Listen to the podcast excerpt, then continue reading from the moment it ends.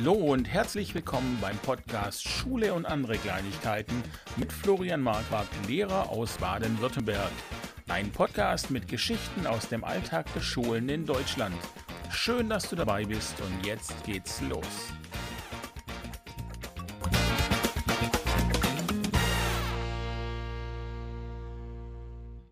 Hallo zusammen.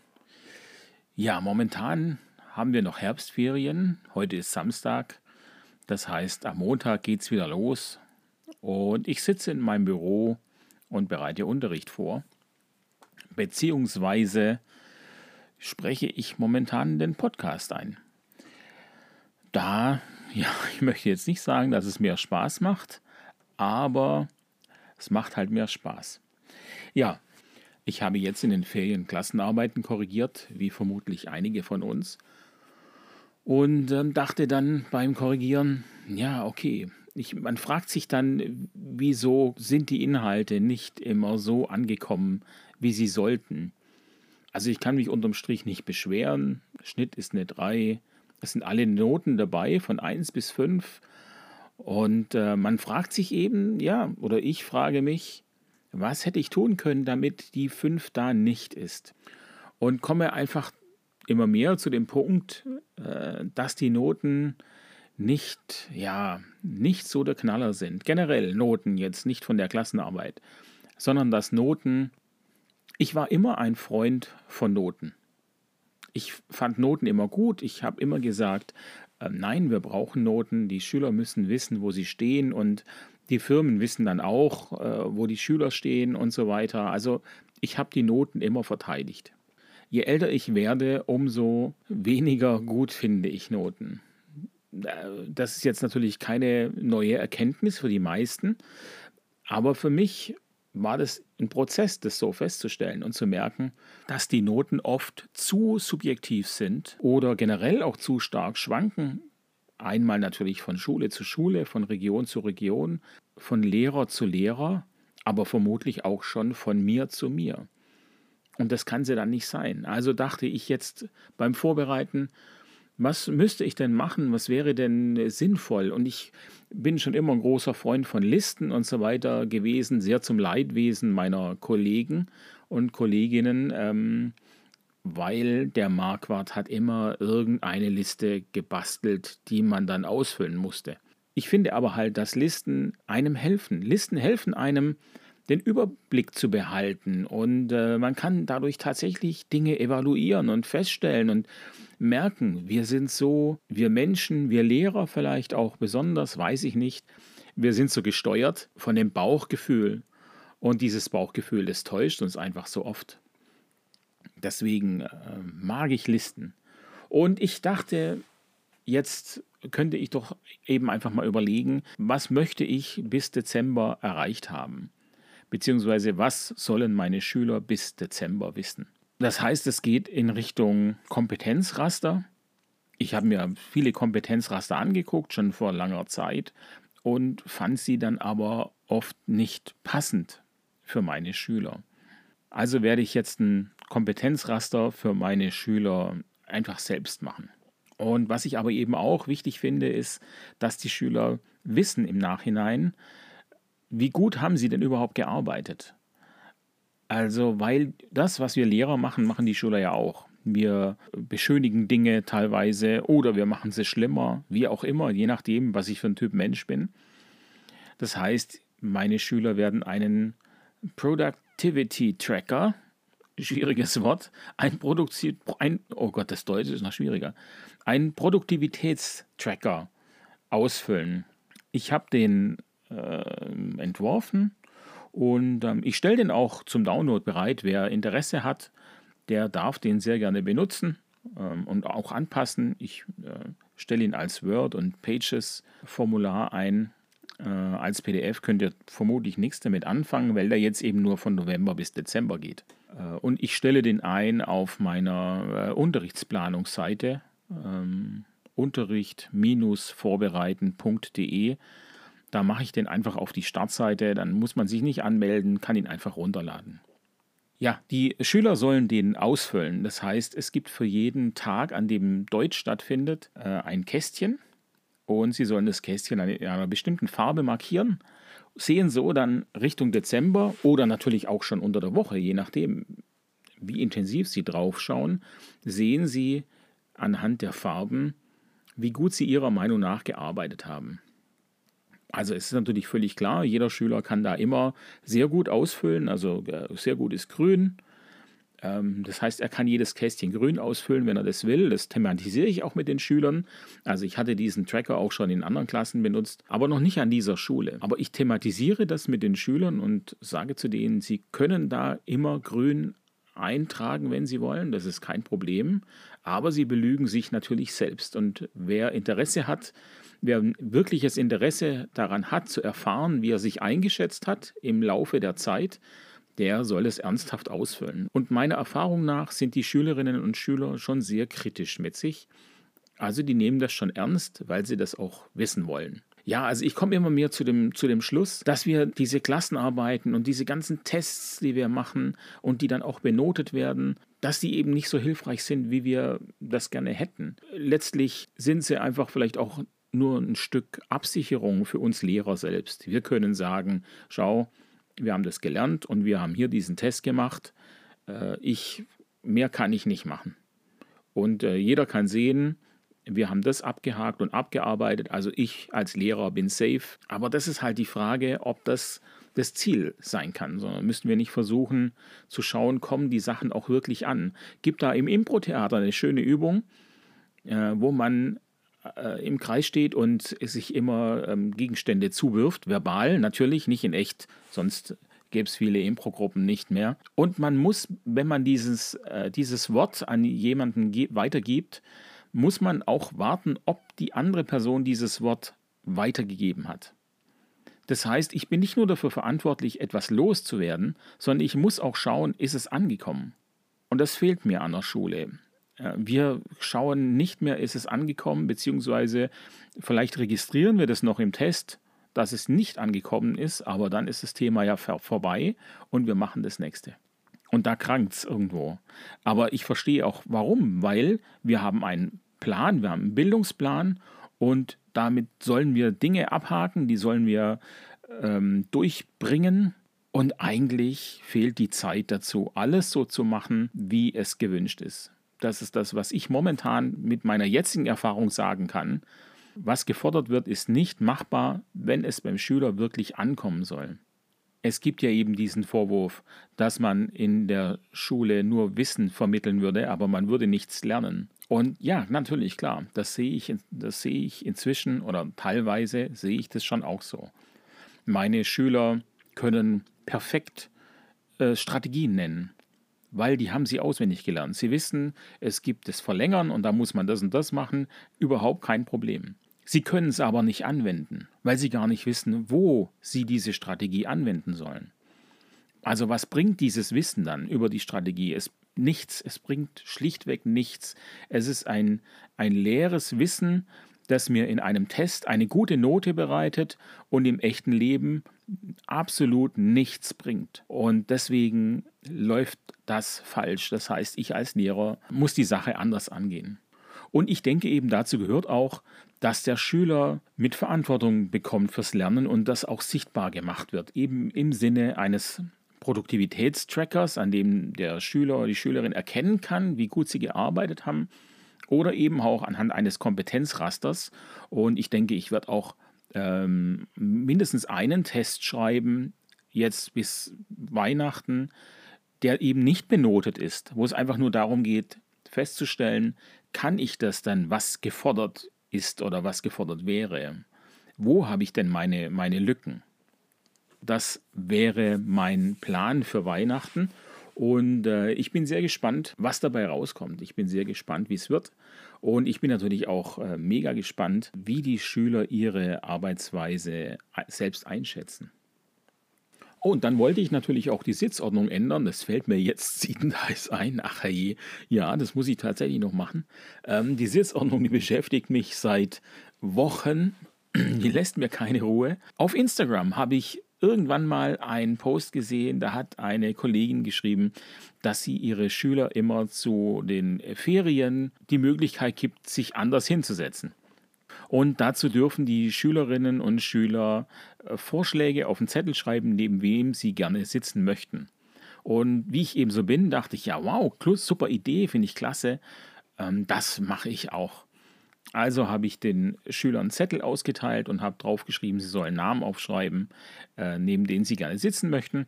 Und sie hatten auch die Möglichkeit, freiwillig, wenn sie das wollten, einen Namen aufzuschreiben, neben dem sie nicht sitzen möchten. Auf keinen Fall. Damit eben einfach klar ist, das funktioniert nicht. Ich bin zwar schon der Meinung, dass die Schüler hier in der Schule auf einer professionellen Ebene mit sich umgehen können müssen. Sie müssen miteinander arbeiten können. Aber jetzt sind wir mal ganz ehrlich, das sind einfach Kinder und wir Lehrer können es ja auch nicht. Wir schaffen es doch auch nicht, auf einer professionellen Ebene mit, mit Kollegen umzugehen, die wir nicht leiden können.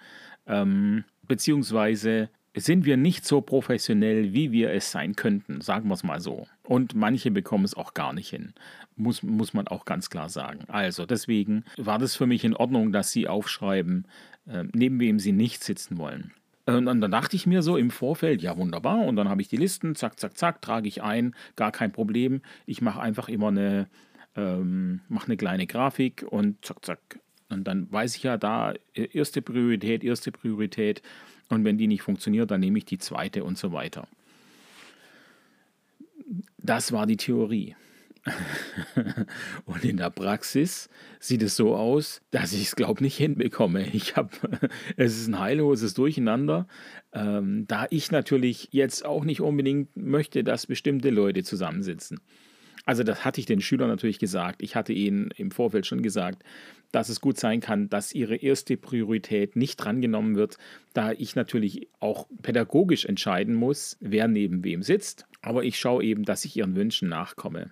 Ja, und jetzt sitze ich da vor diesen 26 Zetteln und auf jedem Zettel stehen fünf äh, Wünsche drauf und dazu noch dann die Schüler, neben denen sie nicht sitzen wollen. Ähm, bei manchen ist die Liste neben den Leuten, die sie nicht sitzen wollen, länger als äh, die Liste, neben denen sie sitzen wollen. Und diese Leute werden von anderen gar nicht genannt. Die sind gar nicht unter diesen fünf Personen, neben denen man sitzen will. Also das ist äh, eine schwierige Kiste. Aber ich habe ja noch den ganzen Sonntag Zeit. Gut. ja, so viel zur Theorie und Praxis. Ja, ich habe mich neulich äh, mit einem alten Freund getroffen übrigens.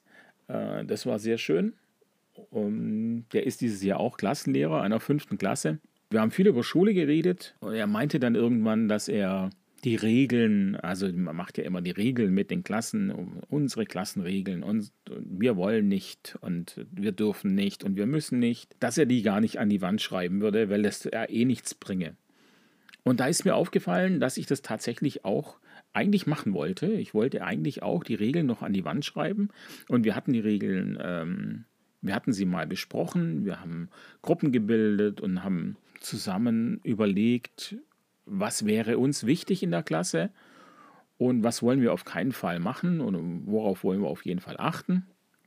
Haben das an eine Pinnwand gehängt, haben da jetzt immer noch seit Wochen Karteikarten hängen, auf denen dann eben zum Beispiel draufsteht, wir wollen nicht schubsen und wir wollen nicht rennen. Naja, die Klassiker halt. Man kennt es ja von früher, äh, damals, als man zur Beichte musste als Kind.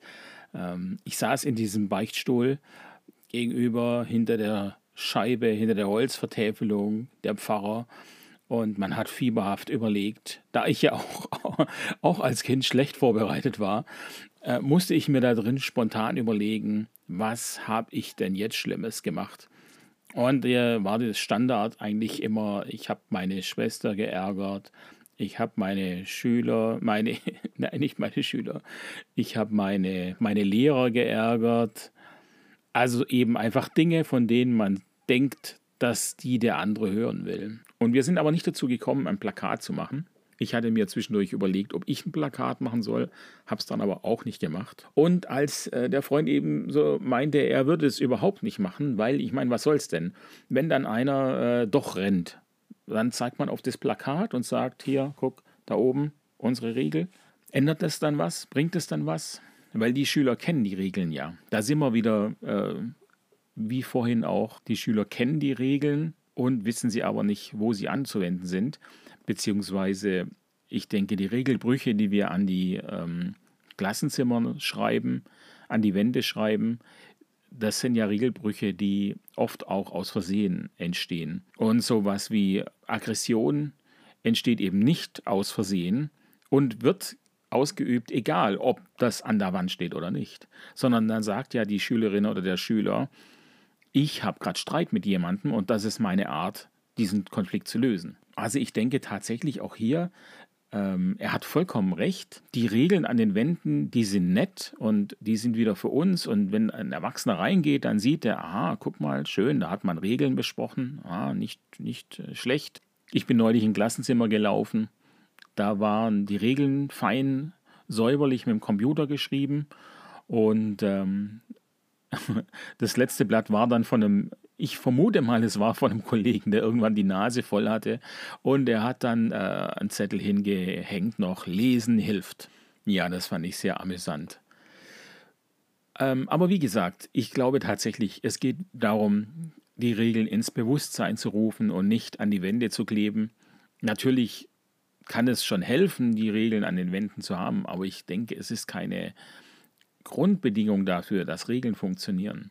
An meinen Wänden hängen noch keine Regeln und ich denke dennoch, dass meine Schülerinnen und Schüler sehr genau wissen, was mir und uns wichtig ist in der Klasse. Und natürlich denke ich, dass es in erster Linie um mich geht. Sie wissen, was mir wichtig ist. Es ist eine fünfte Klasse. Da achten sie mehr drauf, ähm, weil ihnen diese Regeln eben vermutlich nicht ganz so wichtig sind. Also spiele ich als Lehrer da schon auch eine, eine große Rolle, viel mehr als irgendwelche Zettel. Vielleicht müssen wir Lehrer uns das einfach bewusst werden ähm, oder in Erinnerung rufen, dass wir die Personen sind, auf die unsere Schüler schauen und da gucken sie drauf. Und so wie wir reagieren, so werden auch unsere Schüler reagieren. Also ähm, das stelle ich ja immer wieder fest wenn man Schüler mal fragt zu sich, wie man so ist, dass die einen unheimlich genau beschreiben können. Wir denken immer, wir können die Schüler gut beschreiben, was ja auch stimmt, aber, also zumindest im schulischen Umfeld, wir kennen ja nur ihr Schul, ihre Schulpersönlichkeit. Aber es ist dann doch interessant, ja, wie gut die Schüler das auch mit uns können. Ach ja, da fällt mir ganz spontan noch was ganz anderes ein. Es hat sich noch kein Podcast-Partner gemeldet. Podcast-Partner. Ich muss dieses Wort mehr üben. Podcast-Partner. Podcast-Partner. Flo sucht den Podcast-Partner. Es hat sich keiner bemeldet und ich werde penetrant, wirklich penetrant in jeder Folge darauf hinweisen.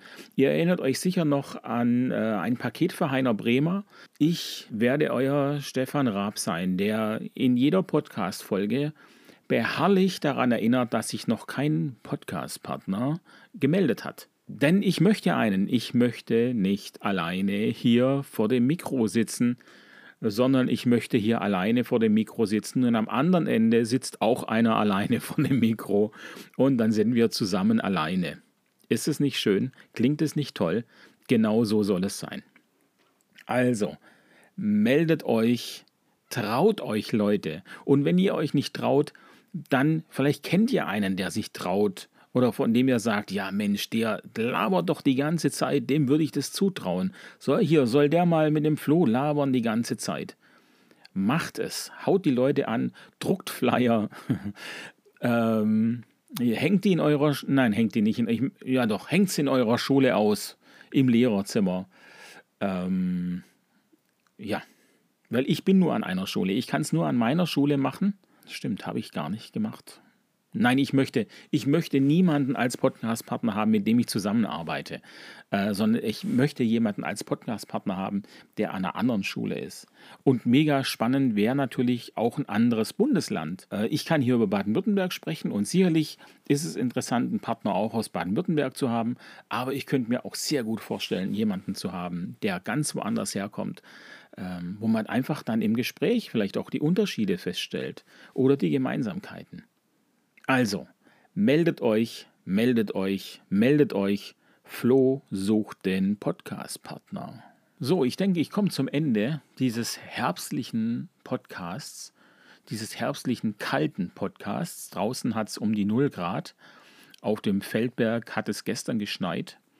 Und das werde ich mir morgen dann mal live anschauen. Jedes Jahr fahre ich auf den Feldberg und schaue mir den ersten Schnee an, werde da ein bisschen rumlaufen mit meiner Frau. Das ist so eine alte Tradition, die sich da entwickelt hat.